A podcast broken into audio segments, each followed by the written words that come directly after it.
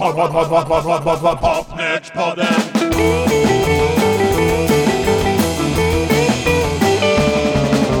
Pod, pod, pod, pod, pod, pod, pod, pod, Popnördspodden.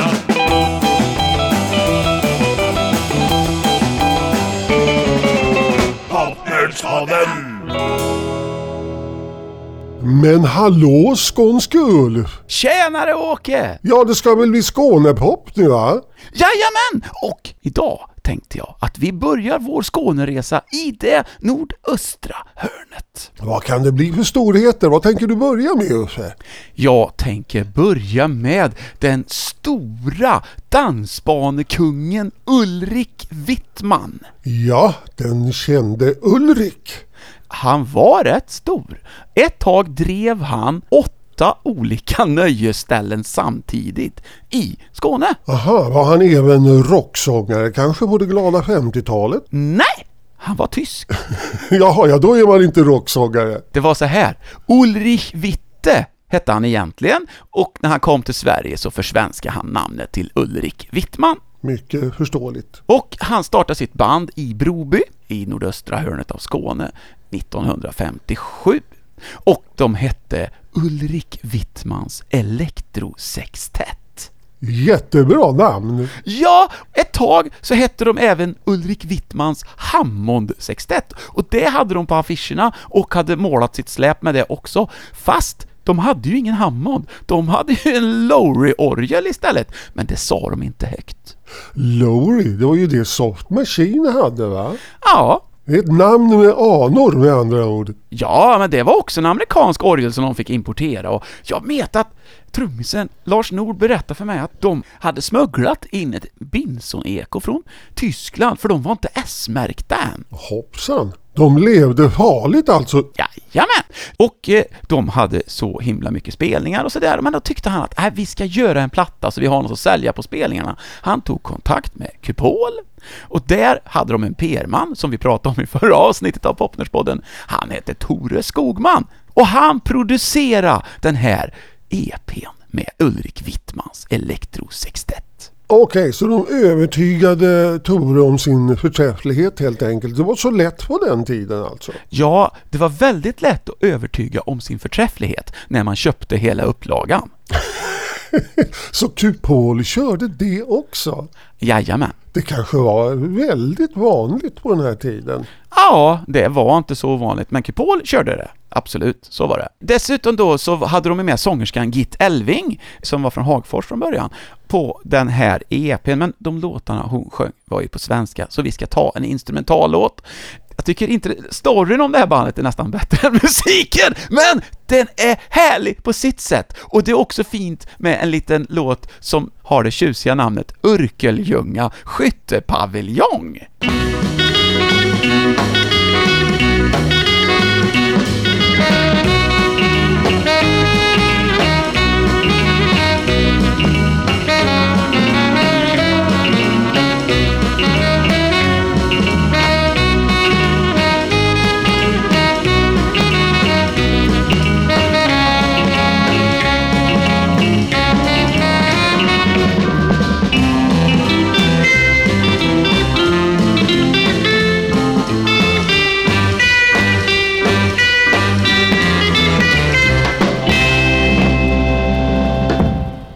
Du, det där var ju inte så mycket rock'n'roll direkt. Nej, men alltså Ulrik Wittman, han var entreprenör. Riktigt ordentligt. Sveriges svar på Dave Clark alltså. Ja, jag vet inte. Men det blev faktiskt så att han hade så mycket jobb så han blev sittande och boka så att de tog in en annan musiker istället för honom. För de hade 250 jobb om året. Ja men det där som du beskriver det är ju faktiskt exakt Dave Clark. Han spelar ju inte heller själv.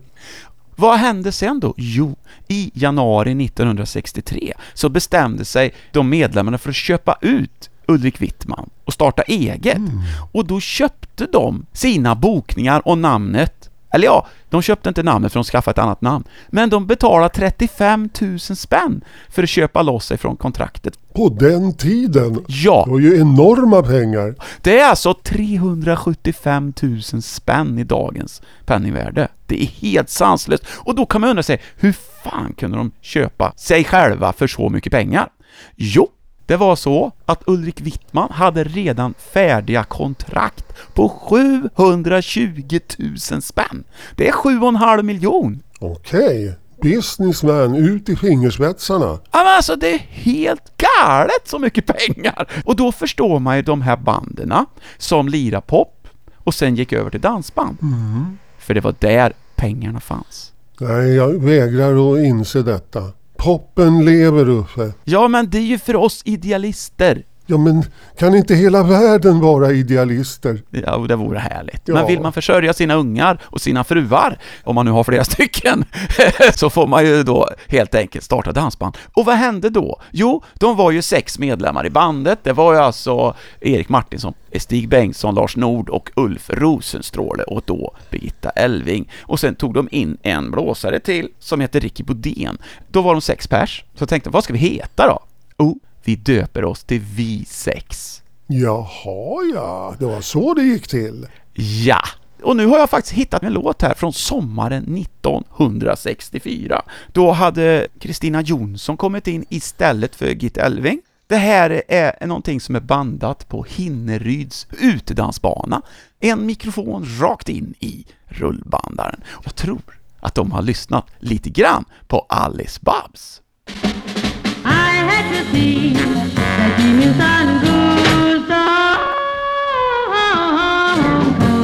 baby, anyone can.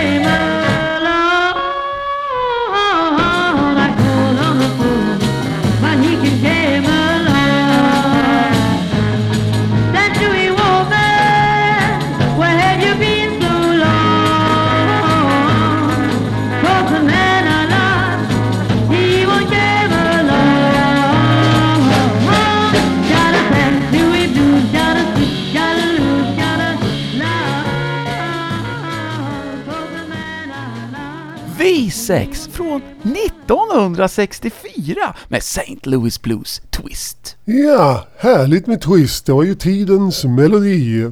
Sen var det så här då att V6 blev ju till slut ett av Sveriges största dansband, men det skulle bli ytterligare ett namnövertagande. Det var ett annat band som köpte rätten till V6 1973. Och då är det det V6 som vi känner till? Ja, precis.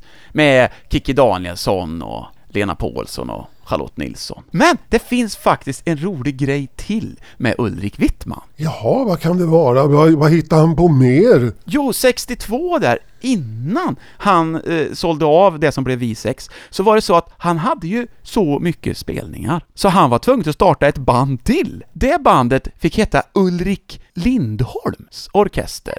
Det var Bertil Lindholm som spelade gitarr där, men Ulrik ville ju ha sitt namn Ulrik med på något vis ändå då. En sann entreprenör som sagt.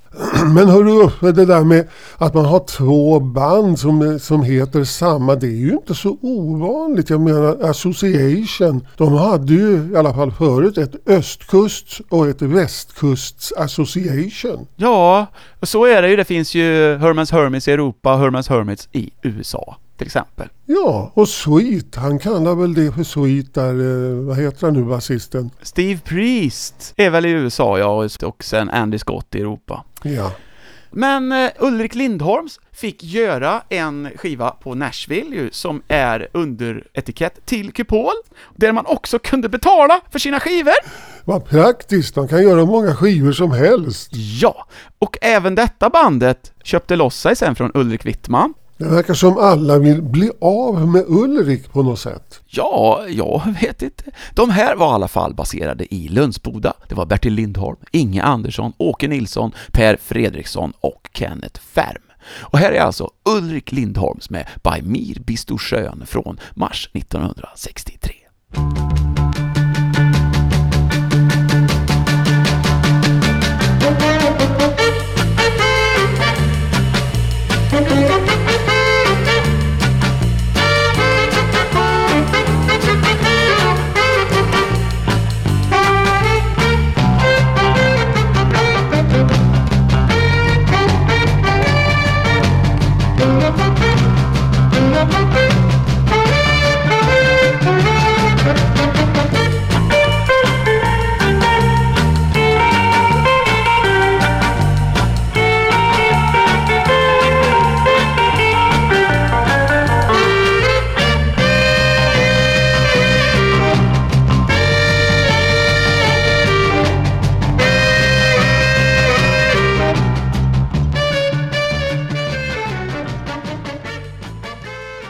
Uffe, vi talar ju ibland en del om det här med att man får betala för sina egna skivor. Och Om du hör något som surrar nu här i bakgrunden så är det alltså min vinylsvarv som går igång emellanåt. Ah, okej. Ja, ingen vill ju göra skivor med mig längre så jag får göra dem själv. Ja, vi ska fortsätta med ett okänt dansband. Ja, så har det blivit dansbandsprogram nu. Nej, det har det inte. Är det så att det var mest dansband då i Skåne och inte så mycket pop? Jo då, det fanns mycket pop. Vi ska faktiskt ta ett band till ifrån Lundsboda. Där fanns det nämligen ett band som hette Rockados, som också de gjorde en singel på Knäpp upp faktiskt var det. Fick de betala den också? Ja, då var det så här att Reine Nilsson, som spelar gitarr där, han hade gjort några inspelningar, så hade han skickat runt till olika skivbolag och så fick han napp på Knäpp upp eh, genom Felix Alvo, Ja, som var kompanjon med Paul Ramel där. Och de åkte upp till Stockholm och då så hade Reine sin Studebaker med släp, men startmotorn gick sönder och då fick de liksom skjuta bilen sista biten genom den stora stadstrafiken och det var lite mer bilar där än i Lönsboda faktiskt, sa han. ja men det är en glamorös entré i storstaden det. Ja, och de övriga i bandet var eh, Jörgen Rosén, Stig Karlsson och Sven-Gunnar Nilsson. Vi ska köra ena sidan på singeln och det är en instrumentallåt som heter Den glade vandraren och det passar ju bra då när de hade släpat sin bil fram till studion. Ja, sannerligen.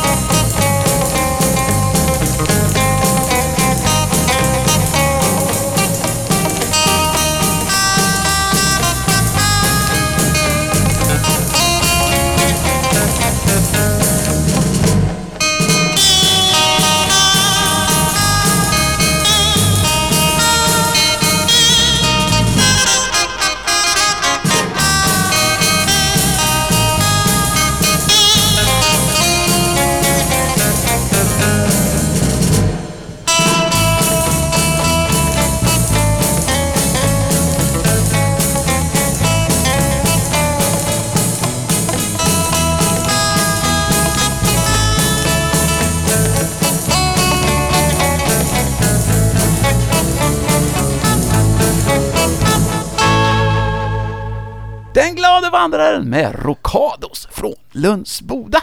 Nu åker vi till Kristianstad och där ska vi hitta ett band som fick kontrakt med Stickan Andersson på Polar. ABBA!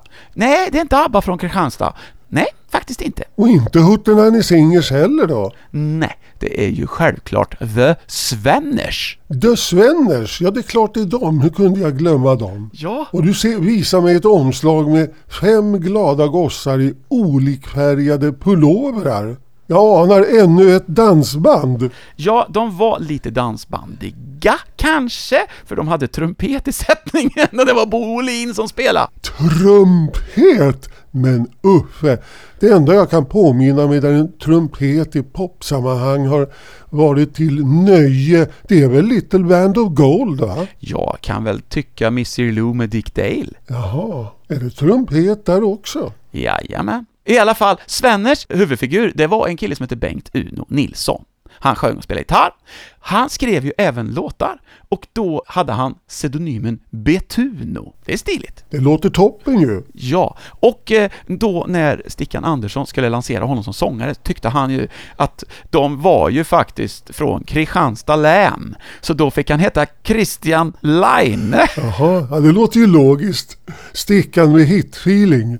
Men de gjorde en singel och en EP 1964 och vi ska spela en låt som då Betuno, alltså Christian Laine eller Bengt Uno Nilsson, om ni vill, hade skrivit. De övriga i bandet, det var Bertil Svensson, Jan Eneberg och Lennart Michanek. Här är Svenners.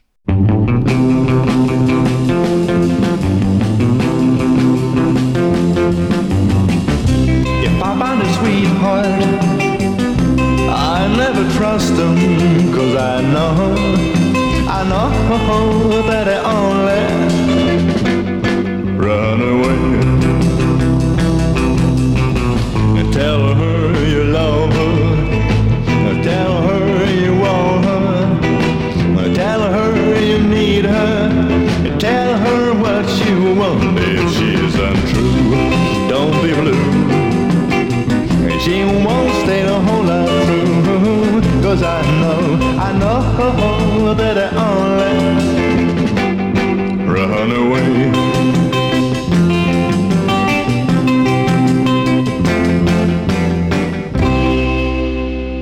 Runaway med Svenners. De siktade på tio i topp. Eh, gjorde de säkert. Men eh, eh, den fick faktiskt inte ens chansen på 30 i test. Och nästa grupp från Kristianstad fick heller inte chansen på 30 i test, men nästan! De var nämligen med i en förtest till 30 i test. Fanns det det också? Ja, extra test hade de ibland när det kom för mycket skivor samtidigt. Så att de inte kunde testa varenda som kom ut, för det var ju målet egentligen att alla skivorna som fanns skulle få chansen på 30 test. Men eh, den här låten, Say You Love Me, med Difference, den försvann i extra testen. Det är orättvist. Ja, Difference, det var Jan Dahl, Alve Moberg, Lars Ekenhjelm och Claes Nilsson. Är det den där gamla eh, konflikten Sverige-Danmark som eh, ligger bakom Montreux? Att snapphanarna ligger där i buskarna och lurar en. Och det var därför de inte fick testas på... jag vet inte faktiskt. Men hösten 1965 så åkte de upp till Europafilm och spelade in sin enda skiva. Jan Dahl, han hade skrivit båda låtarna på den. På baksidan har vi This Time och på framsidan Say You Love Me. Och eh, jag tycker den är en liten charmig sak.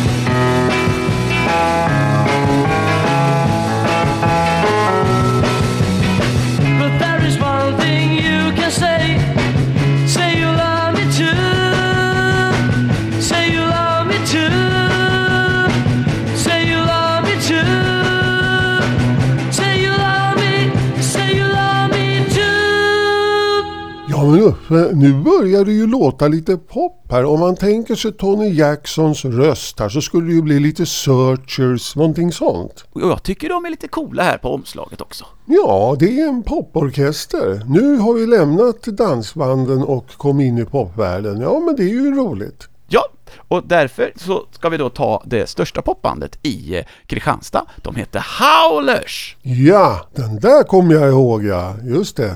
Det roliga är, på deras singel, då är det nämligen så att den är skriven av Betuno, alltså Bengt-Uno Nilsson, från Svenners. Jaså, jaha, hade de anknytning där alltså? Svenners ville egentligen vara en poporkester. Ja, jag tror faktiskt även Difference spelar låtar utav eh, Betuno.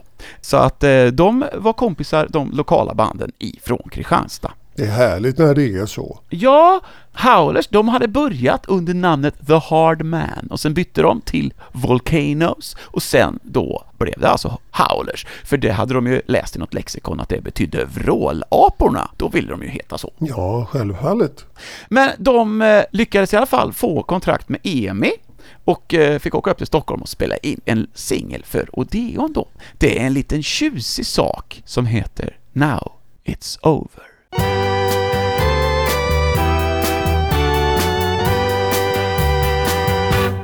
Left me blue, but now it's over. I found someone new.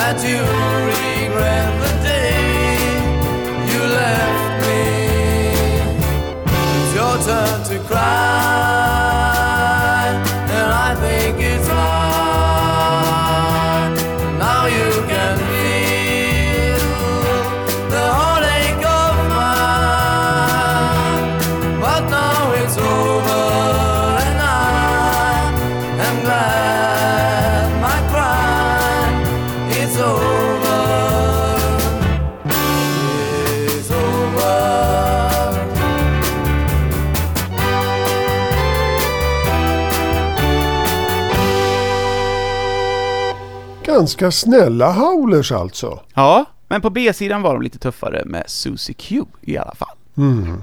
Den hade de hört hos Stones antar jag. Ja, sen var de lite tidiga faktiskt. För de bestämde sig för att gå över till soulmusik. Och då bytte de namn till En trappa upp. En trappa upp. Ja, men något ska man ju heta. Ja, det tycker jag är coolt! Det är ungefär som Spiral Staircase då, amerikanska bandet. Jo, men det är ju inte så konstigt att amerikanska band har namn på amerikanska, men det var ganska ovanligt ändå att svenska popband hade namn på svenska. Hmm, du har rätt. Fanns det några andra? Ja, Tages till exempel. Tages är ju sant, ja. Men annars var det nog rätt tunt med det. Mm. Fast vi kommer säkert på jättemånga sen. Ja, det kan vi komma på. Vi har ju nämnt flera stycken när vi har rabblat massa band, men utav de som fick göra skivor var det inte så många. Playboys. Ja, och Stubbinerna. Vi ska faktiskt ha ett band till ifrån Kristianstad. Fanns det ett till? Ja, det här var ett gäng som inte gjorde någon skiva, men Det hindrar ju inte Popnördspodden. nej! Och det här var väl ett dansband, men i sina ljusa stunder så fuskade de lite med popmusik också, och inte med vilka låtar som helst, utan det här är Bob Ceres Combo som på en klubbspelning i Malmö lira den här.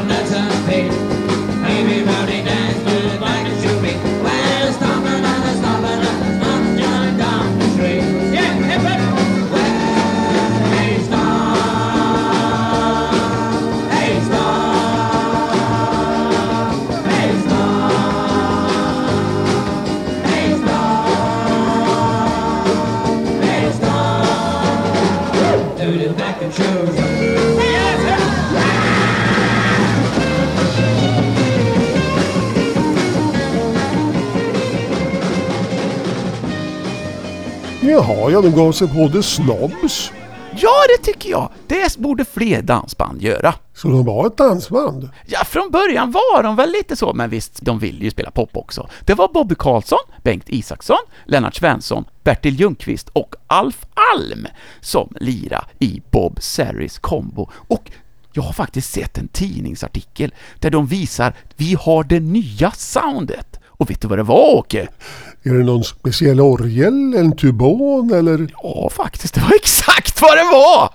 Det var nämligen så att Lennart Svensson stod med en tubon i den här artikeln. Det är helt sant! Vad du vet, Åke! Oj, oj, oj, en vild chansning och jag hade rätt för en gångs skull. Men jag hörde inte så mycket tubon på den här Buckle Shoe Stomp. Nej, det här var nog eh, eh, ett år innan eller två. Mm, men de hängde med. Eller så delas den där tubonen bara ut till alla möjliga orkestrar. Men den slog aldrig ändå. Till och med Paul McCartney har ju eh, eh, blivit fotograferad med en tubon, faktiskt. Kraftwerk. Kraftwerk spelar ju och så. Sen är det väl ett band som heter Karl-Eivars Sekt som nu har skaffat en tubon och har det i sin arsenal men ännu inte har använt den. Men det ska vi väl se om vi inte kan göra vid något tillfälle så småningom. Jag ser fram emot det Uffe. Jo, Bob Serris i alla fall. De fick in två medlemmar från Howlers sen när de hade splittrats. Sångaren Kai Knutsson och Anders Welander, gitarristen. Jag vet inte om jag nämnde de andra medlemmarna i Howlers. Det var ju Ulrik Andersen, och han ska vi faktiskt nämna ju, för han hade ju en egen radioprogram på Radio Syd. Aha, Radio Syd, svaret på Radio Nord, eller var de före kanske? Eller Merkur kanske var först? Ja, det var ungefär samtidigt. Det var ju Britt Wadner som hade Radio Syd och Jakotjak som hade Radio Nord. Men uh, du som vet allt, Merkur, var det allra först? Ja, det var ju det som blev Radio Syd sen. Ja, det var det som blev det, okej. Men eh, Radio Syd var väl svenskt? Men Merkur var väl danskt? Ja, men det blev liksom köpt. Aha, det köptes över, okej. Och de hade ju Rolling Stones som var över på, på båten och sånt där. Det var ju lite fränt. Det har ju till och med reportage i Bildjournalen om det. Ja, oh ja, jag har en bok om, eh, om det. Och Krishan, som ju jobbar på Radio Syd, han gjorde en singel också som heter Viva Britt Wadner, då när hon riskerade att åka in i finkan för sina piratradiosaker som hon höll för sig. Ja, den, den kommer väl framledes här då när det handlar om Skåne. Ja, och det var Howlers och de andra var Tommy Eneberg och Håkan Persson också. Eh, så har vi nämnt, det är klart vi ska nämna vilka som var med. Och i alla fall, Bob Serris då fick då förstärkning med två man från Howlers under förutsättningen att de gick över till att spela soulmusik.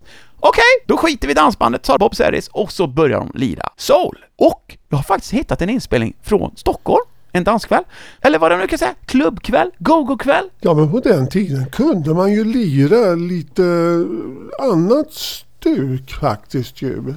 När man var eh, mera dans eller krogorkester. Ja, Sen tog jag eh, Bert över allting och då skulle allt låta så. Ja, nu är det väl inte direkt twist som gäller, utan nu är det så att hela världen ska shaka loss.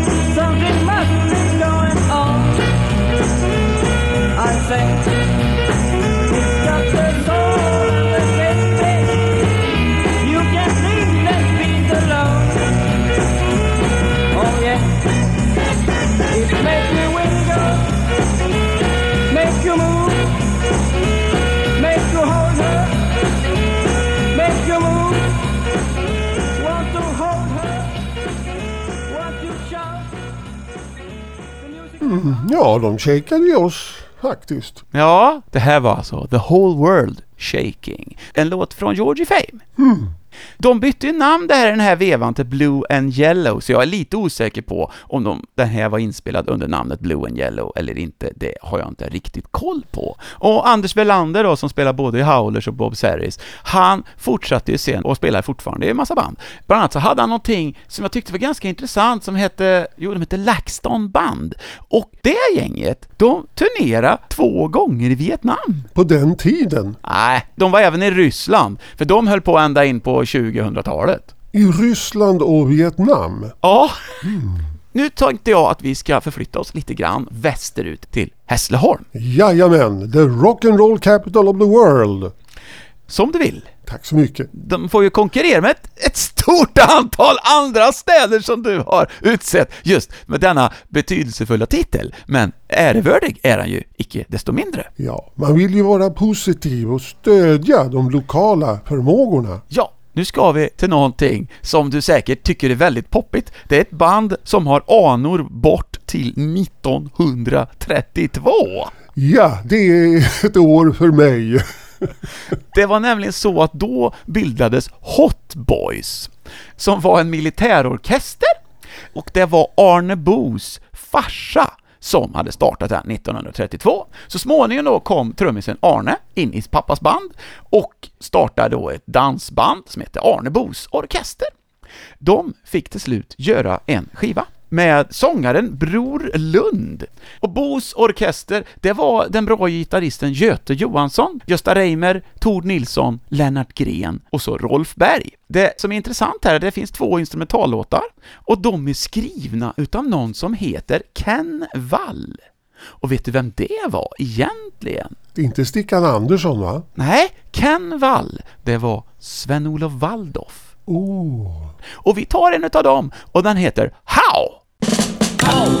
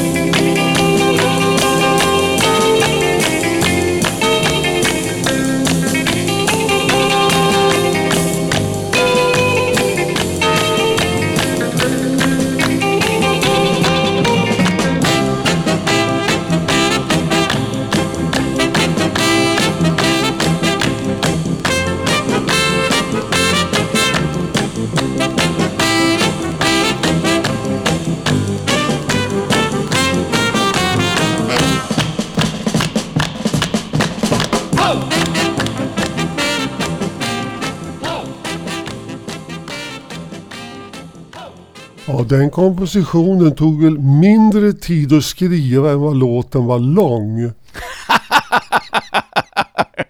How! Och, ja, och sen en tolva som går runt.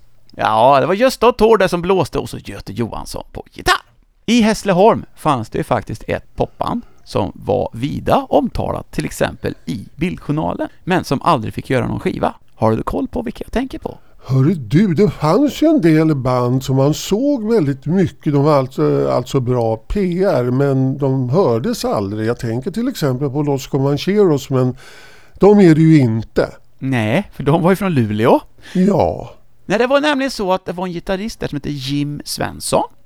Hans föräldrar hade inrett en lada på deras gård där de då började på att lira varje lördag och det kom jättemycket folk dit. Jag vet inte vilka du nämner här nu. Vilka kan du, du syfta på? Bandet hette Downbeat Crowd. Aha, de såg man faktiskt omnämnas ja, i typ Bildjournalen och liknande tidningar. Ja, och det var ju liksom där de skrev att det är skandal att de inte får skivkontrakt och de fick aldrig göra någon skiva. Men 1994 så kom det ut en CD som heter Kvarglömd rock i Hässleholm.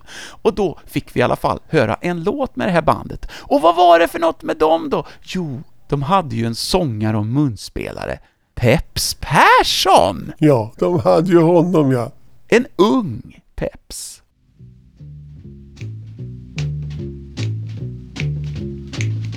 On her way to work one morning down the fat long side of the lake, a tender hearted woman saw a half frozen snake.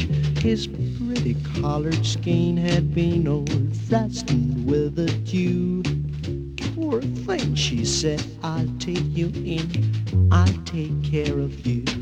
Take me in, tender woman. Take me in for heaven's sake. Take me in, tender woman, said the snake.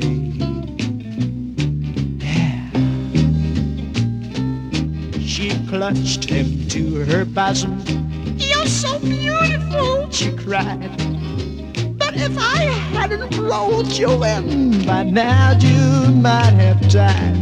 She stroked his pretty skin again and kissed him the helmet tight. Instead of saying thanks, this snake gave her a vicious bite. Take me in, tender woman. Take me in for heaven's sake. Take me in, tender woman. Ja, jag kan ju inte säga att jag känner igen honom. Nej, men det är tidigt det här. Jag tror faktiskt att det här är redan 1964. Det var tidigt ja. Långt innan Blues Quality. Just det. Men det är som en ocean av tid, fast det egentligen bara är fyra år. På den tiden gick det fort. Ja, och eh, det här bandet alltså, det var då, det var Peps och Jim och så var det Kaj Johansson och Sigge Olsson, Rolf Levin och så bytte de lite folk, så Stefan Hellqvist var med och Johan Lindgren, Tor Börjesson och Rafael Borghese och eh, faktiskt två rätt kända musiker också sen. Fred Hellman, som spelar till exempel i kvartetten som sprängde. Honom kommer jag ihåg. Ja, och sen trummisen Lasse Beijbom. Ja, men honom kommer jag också ihåg. Jajamän. Och Sigge Olsson, som heter Ingmar egentligen, och eh, Johan Lindgren, de startade ett nytt band efter att Downbeat Crowd hade spruckit. Och de fick vara med på den här berömda popbandstävlingen Singotoppen. Som även blev en skiva. Ja! Och då anar jag att det är den du ska spela nu. Ja, för att det finns inget annat som jag vet med Explicit Souls, som det här bandet hette. Och då var det Rolf Endin som sjöng, och så är det Vincent Karlsson som spelar orgel, och Mats Berg då, förutom Sigge och Johan. I feel low, feel broken. I don't know what to do. Oh yes, I do. I think I go up to special shop. I think I go up to. Think I go up to. Rebecca Shaw. I'll fix it up today. Yes, I will. I'll find the things I've lost. Ooh. In Rebecca's shop I trust. So now I say I cannot longer stay. I have to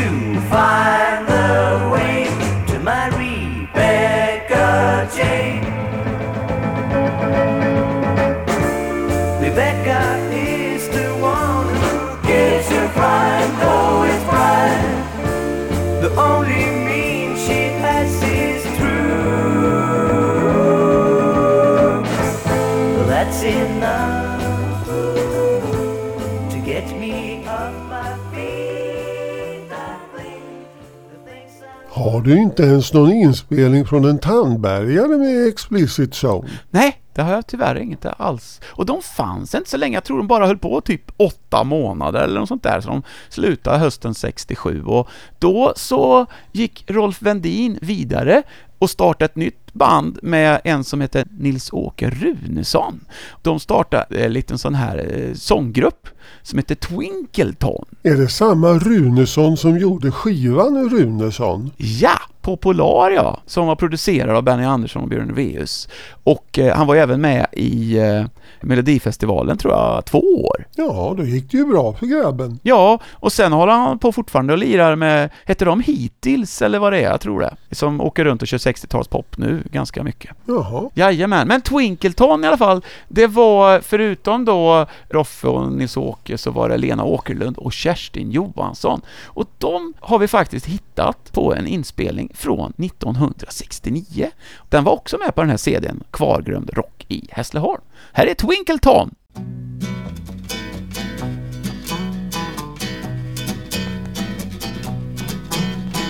I ain't looking to compete with you. Beat I shoot, I mistreat you. Simplify you, classify you, deny, define, or crucify you.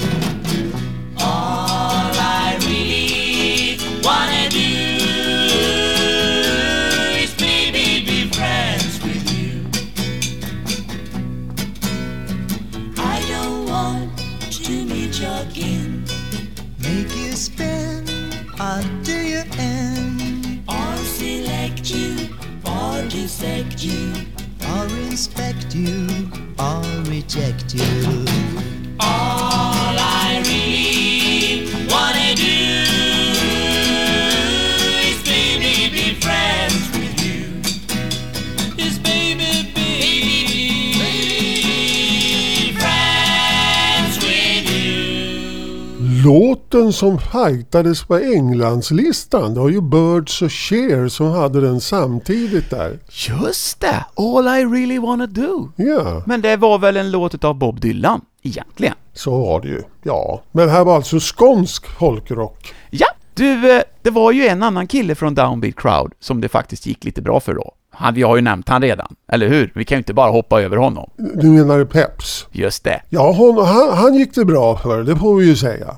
Ja, Per-Åke Persson. Alltså, han började sin musikerbana när han var 13 år. Jaha, innan Downbeat Crowd. Ja, i en dansorkester som heter Kjelles kvintett, där han spelar trummor. Ja, men det är klart han var trummis, det är därför han är så bra. Och Kjelles kvintett, det vet ju alla att de var från Sösdala. Ja, det vet ju varenda människa. Men sen bytte Peps till eh, sång och gitarr och startade ett popband som heter Pop Penders. Innan det då blev blues i Downbeat Crowd. Alltså hösten 66 sprack eh, Downbeat Crowd och då så åkte Peps upp till Stockholm med Johan Lindgren, gitarristen då i bandet, som ju även var med i Explicit Souls då, och sen en annan gitarrist som heter Challe Pettersson.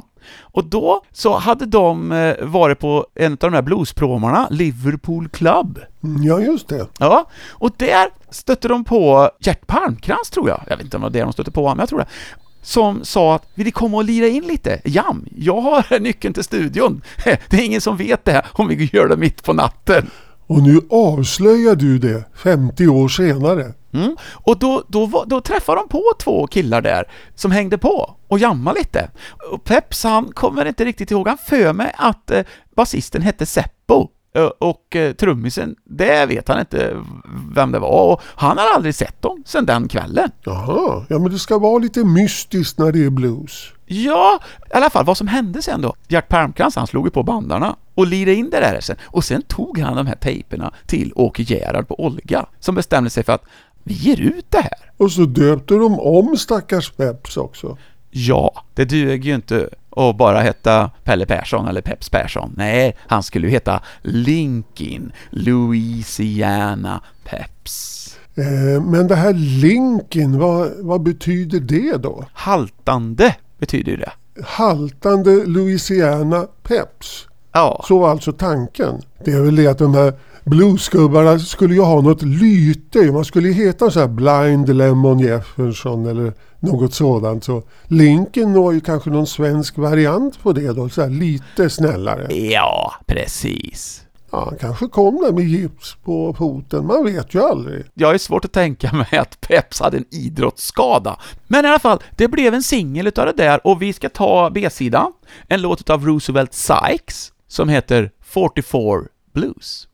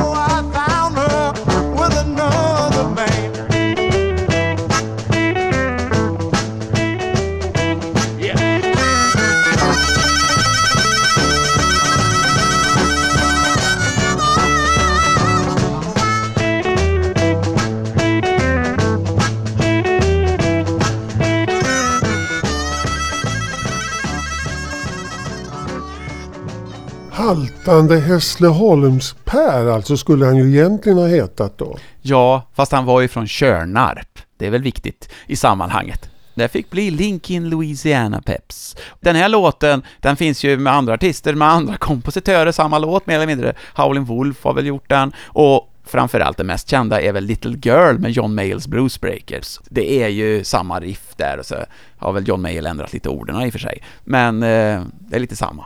Och på A-sidan där så hade de eh, Got My Mojo Working, så den dyker väl upp lite här och var den inspelningen, men just 44 Blues, den är väl lite bortglömd.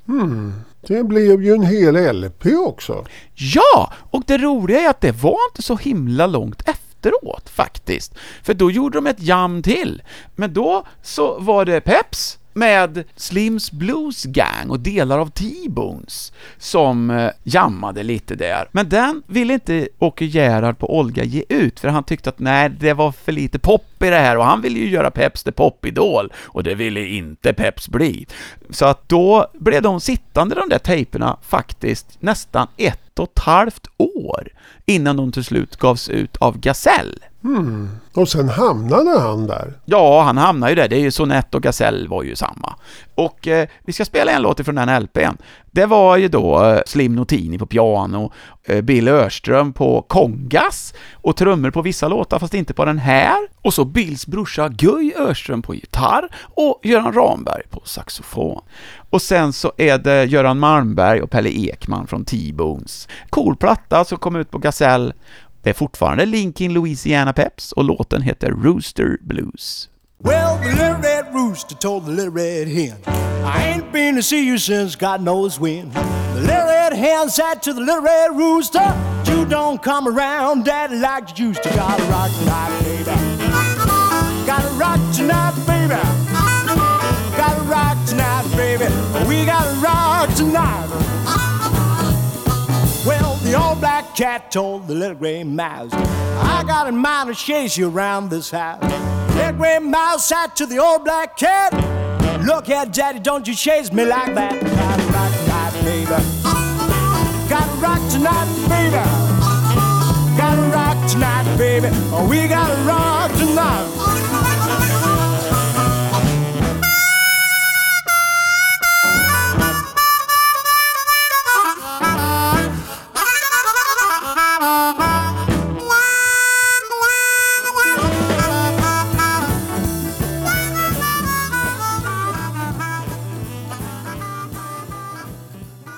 Linkin Louisiana Peps och Slims Blues Gang. Det låter bra. Ja. Det här var ju alltså då inspelat med Stockholms musiker då, lite blandat. Sen så åkte han ju runt då, och startade, jag hade ett eget band i alla fall då, och åkte runt och lira. Och då tog han in basisten från Howlers, Ulrik Andersen, trummisen från Downbeat Crowd, Lasse Beijbom, plus gitarristen Mats Sturesson. Och det var fortfarande Linkin Louisiana Peps som gällde. Och här har vi en outgiven låt, Elevator Woman.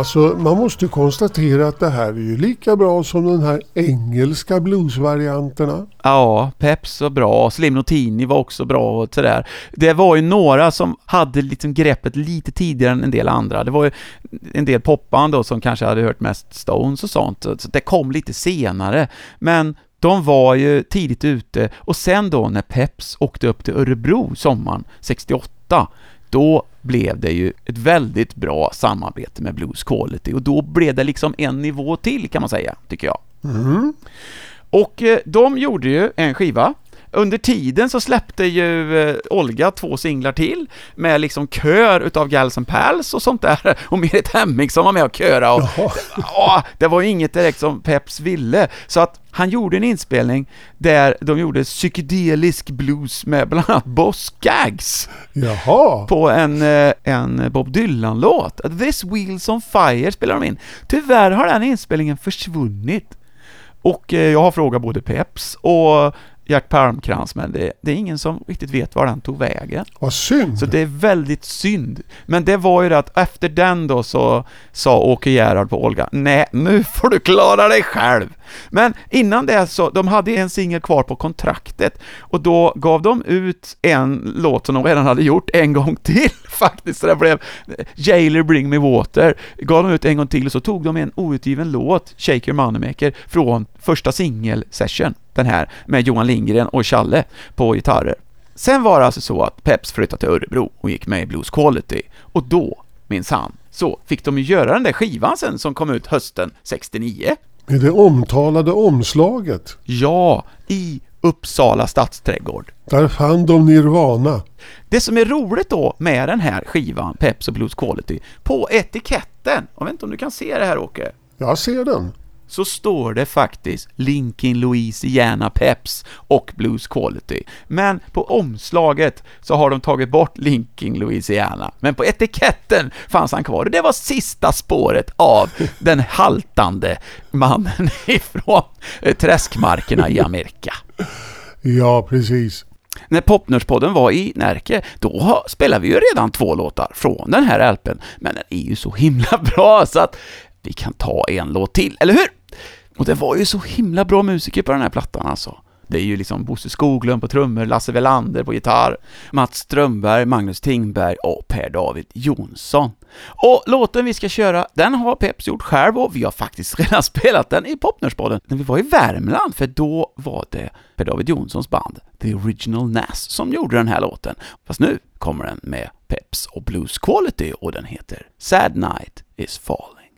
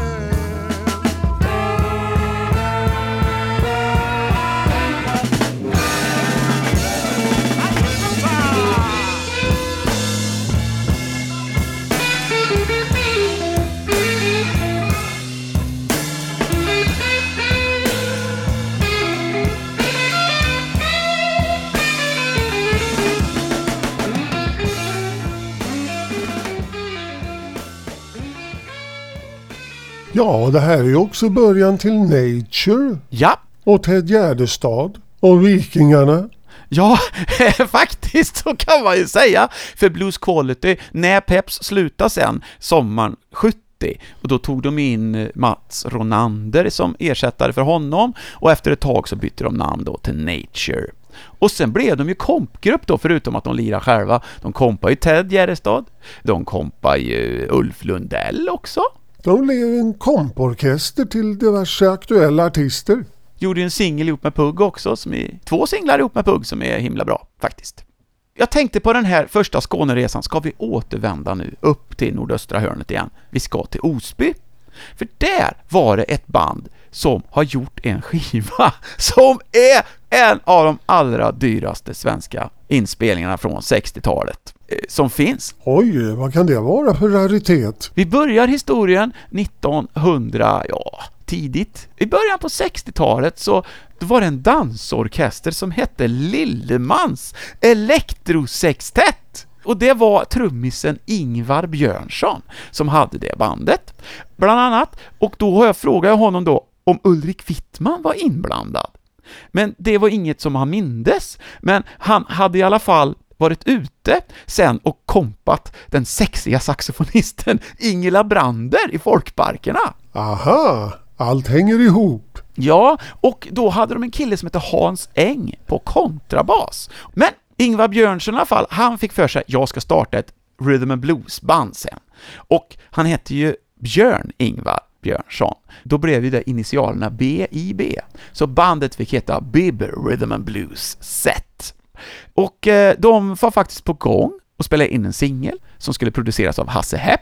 Men den kom aldrig ut och sen så hoppa eh, Björnsson av sitt eget band.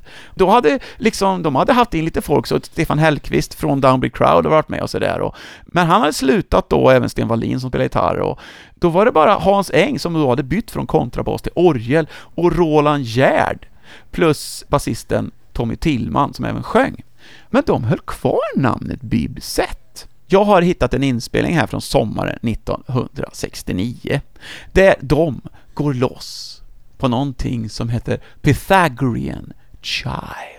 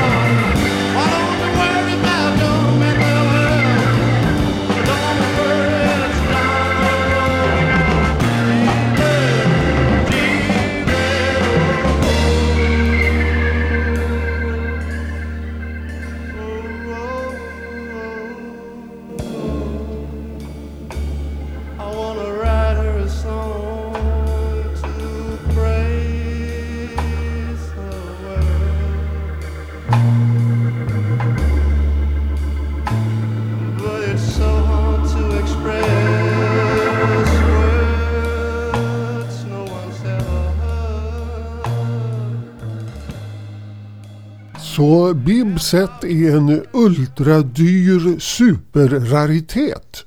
Det är det. Men jag tänker inte spela något från LPn. Vet du varför? Därför att den inte är något bra. Jo då, den är bra. Men vi har strikta regler här i Popnördspodden! Det var nämligen så att den här LPn kom ut i januari 1970. Då utgår den direkt. Men man kan ju inte undgå att nämna.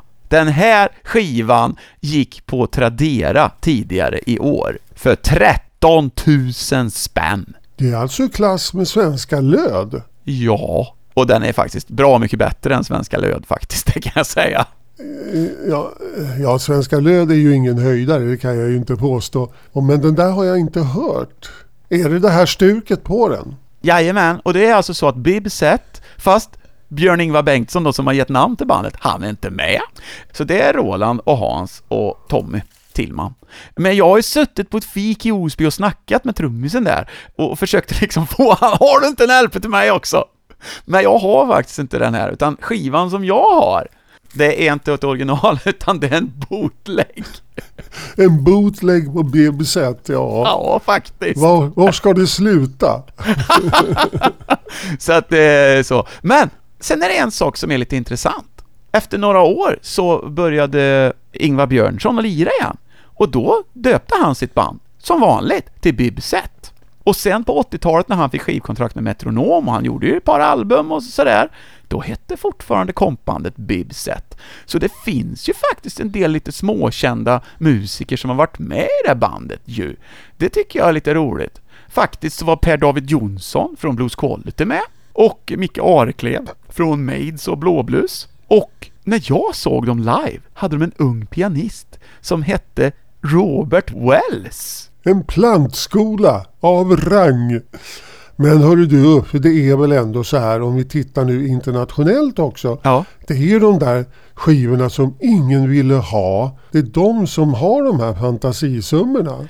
Ja, så är det. Som, är, eh, liksom, som försvann av en eller annan anledning. Men det här var första resan i Skåne och eh, vi har gått då från intressant dansbandsmusik med V6-embryo ända fram då till den här svindyra hippieflummet. Ja, men det är ju så det är musikens underbara värld. Ja, men nästa program vi har ju bara ett program kvar i år och det kommer på annandag jul. Då ska vi ju ha årets special där vi summerar de bästa nya låtarna som har gjorts under 2019. Chockhorror. Ja, det kommer bli mycket spännande. Och tills dess säger vi hej hej! Hej då!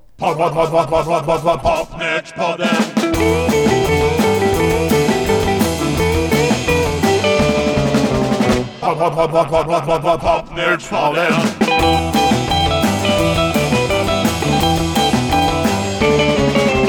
Popnördspodden. Du har lyssnat på Popnördspodden, ett program med Ulf Henningsson och Åke Eriksson. För det tekniska stod Dennis Olsson.